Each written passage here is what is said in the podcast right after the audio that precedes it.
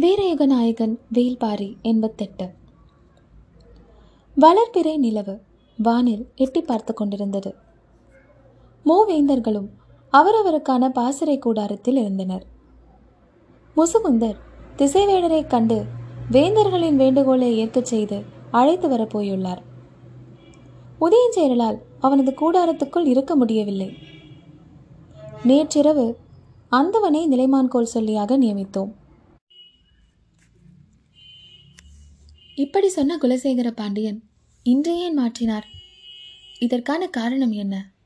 அதுவும் தான் சொல்லாமல் தன் அமைச்சனின் மூலம் ஏன் சொல்ல வைத்தார்? என்ற கேள்விகள் அவனை குடைந்து கொண்டிருந்தன. இதில் ஏதோ சூழ்ச்சி இருக்கிறது.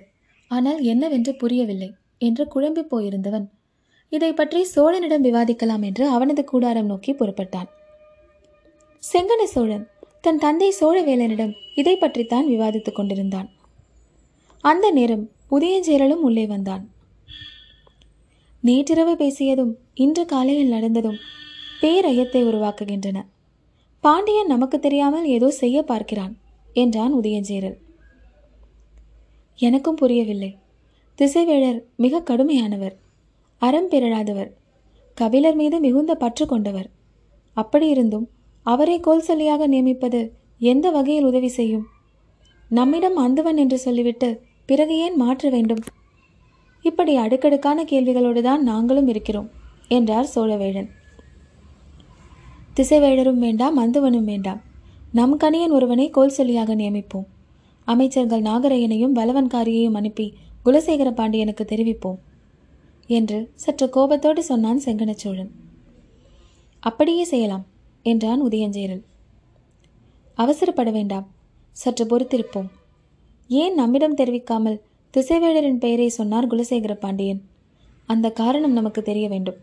அதற்கேற்பதான் நம்முடைய அடுத்த கட்ட செயல்பாடு அமையும் என்றார் சோழவேழன். அதற்குள் திசைவேழர் நிலைமான்கோல் சொல்லியாக பொறுப்பேற்று போரை தொடங்கி விடுவாரே? மெல்லிய சிரிப்போடு சோழவேழன் சொன்னார். திசைவேழர் அறம் பிறழாதவர் போரின் விதிமீறலை அவரால் பொறுத்து கொள்ள முடியாது. நிலைமான்கோல் சொல்லி பொறுப்பிலிருந்து அவராக வெளியேறிச் செல்ல நம் வீரன் தொடுக்கும் ஒரு அம்பு போதும் என்றார். அனுபவம் ஏறிய மனிதர்களின் சிந்தனை தனித்துவமக்கதுதான் என தோன்றியது உதயஞ்சேரலுக்கு தன் தந்தையின் கருத்தை சரியென்று ஒப்புக்கொண்டான் செங்கனச்சோழன். குலசேகர பாண்டியனின் செயலுக்கு காரணம் என்ன என்பதை அறிவதுதான் இப்போது முக்கியம் என்பதில் அனைவரும் உடன்பட்டனர். பெரும் குழப்பத்திலும் கட்டுப்படுத்த முடியாத கோபத்திலும் இருந்த புதிய விற்பன் குதிரையில் ஏறி கருங்கை வாணனை பார்க்க விரைந்தான். மருத்துவ கூடாரத்தில் இருந்த அவனோடு நேற்று நள்ளிரவு வரை பேசிக் கொண்டிருந்தான். மீண்டும் இன்றிரவு அவனை காண வந்துவிட்டான். இளவரசன் உள்ளே வந்ததும் மருத்துவர்களும் உதவியாளர்களும் கூடாரத்தை விட்டு வெளியேறினர். நேற்று இரவு மூவேந்தர்களும் கூடி என்ன பேசினார்கள் என்பது புதிய விற்பனுக்கு தெரியாது. அவனை பொறுத்தவரை திசைவேழரை கோல்சொல்லியாக நியமித்ததுதான் பேரதிர்ச்சியாக இருந்தது. கடும் கோபத்தோடு வந்து செய்தியை கருங்கை வாணனிடம் பகிர்ந்து கொண்டான்.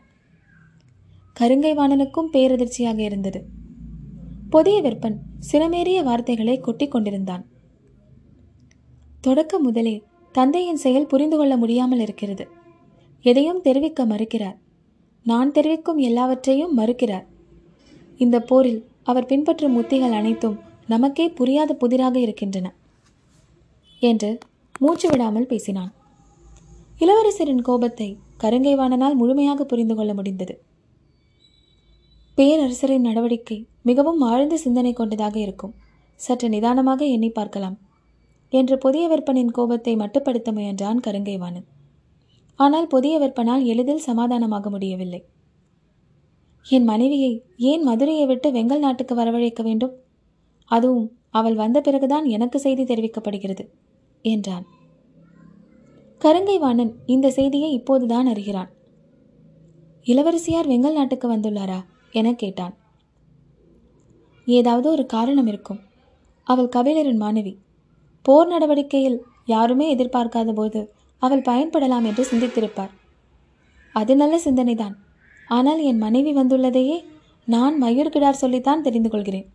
இதையாவது பொறுத்து கொள்ளலாம் காலையில் வாரிக்கையன் என்ற அந்த கிழவன் உன் மனைவி கருவுற்றிருக்கிறாளா என்று அவையில் அவமதிக்கும் துணியில் கேள்வி எழுப்பிய பொழுது சினந்து எழுவார் என்று நினைத்து தந்தையை பார்த்தேன். அவரோ சிரித்து கொண்டிருக்கிறார். இது பாண்டிய நாட்டு அரண்மனை அல்ல. மற்ற இருவேந்தர்களும் இருக்கும் அவையில் என்னை அவமானப்படுத்த வேண்டிய தேவைதான் என்ன? என்ன நினைக்கிறார் அவர்? கோபத்தில் சீறினான் புதிய வெப்பன் சிறிது நேரம் பதில் இல்லாமல் அமைதியாக இருந்த கருங்கை வாணன் பேரரசரின் செயல் நமக்கு கவலையை தந்தால் கூட அதற்குள் ஆழ்ந்த பொருள் இருப்பதை நாம் பல நேரத்தில் உணர்ந்துள்ளோம். இதுவும் அப்படியொரு செயலாக இருக்கலாமே என்று கேட்டான். எதை சொல்கிறாய்? இளவரசியாரை உங்களுக்கு தெரிவிக்காமல் வரவழைத்ததை பற்றி கோவப்பட்ட நீங்கள் அதற்கான காரணத்தை சொல்லும்போது சரியானதுதான் என்று சொல்கிறீர்கள் அல்லவா? அதே போலதான் திசைவேடரை கோல் சொல்லியாக நியமிப்பதற்கு கூட சரியான காரணம் இருக்கும் என்று எனக்கு தோன்றுகிறது. என்ன காரணம்? வேட்டுவன் பாறையின் மீதான தாக்குதலின் தன்மையை பேரரசர் உணர்ந்திருப்பார். எதிரியின் திறன் வலிமை கொள்ளும் இடம் எது? வலிமை குன்றும் இடம் எது என்று அவரால் துல்லியமாக கணிக்க முடியும். கலப்போர் என்பது பயிற்சியை அடிப்படையாக கொண்டது. பயிற்சி இல்லாத படை வீரர்கள் தாக்குதல் போரைப் போலவே களப்போரிலும் எல்லா திசைகளிலும் அளவில்லாத ஆவேசத்தை வெளிப்படுத்துவர். அதனால்தான் அவர்களை சூழ்ச்சிகளுக்குள் சிக்க வைக்க வாய்ப்பு அதிகம். அது மட்டுமல்ல பரம்பினரை போர் விதிகளுக்குள் அடக்குவது ஏதோ ஒரு வகையில் அவர்களை கட்டுப்படுத்துவதுதான். காட்டாற்றின் வேகத்தை கரையெழுப்பிய வாய்க்காலின் வழியாக பிரித்து பணிய வைப்பதைப் போலத்தான். அவர்களின் தரப்பில் கோல் சொல்லியாக கபிலர் இருக்கும்போது திசைவேடரை நமது தரப்பு கோல் சொல்லியாக நியமிப்பது சிறந்த தந்திரம் என்றுதான் நான் நினைக்கிறேன். போர் விதிகளுக்குள் மீண்டும் மீண்டும் அவர்களை உட்படுத்தும் ஆயுதமாக கபிலரையும் திசைவேடரையும் ஒரு சேர பயன்படுத்த நினைத்துள்ளார். காட்டு யானையின் இரு காதுகளிலும் இரு அங்குசங்களை மாட்ட நினைக்கிறார் பேரரசர் என்றான் கருங்கைவாணன். இப்படி ஒரு காரணத்தை புதிய விற்பன் சிந்திக்கவே இல்லை. கருங்கைவாணன் சொல்வதை கேட்கும்போது மிக நுட்பமான சூழ்ச்சியாக தோன்றியது.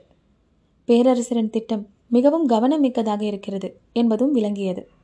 ஆனாலும் மனதுக்குள் வலி அகலவில்லை. சட்டென நினைவுக்கு வந்து மீண்டும் கேட்டான் புதிய விற்பன்.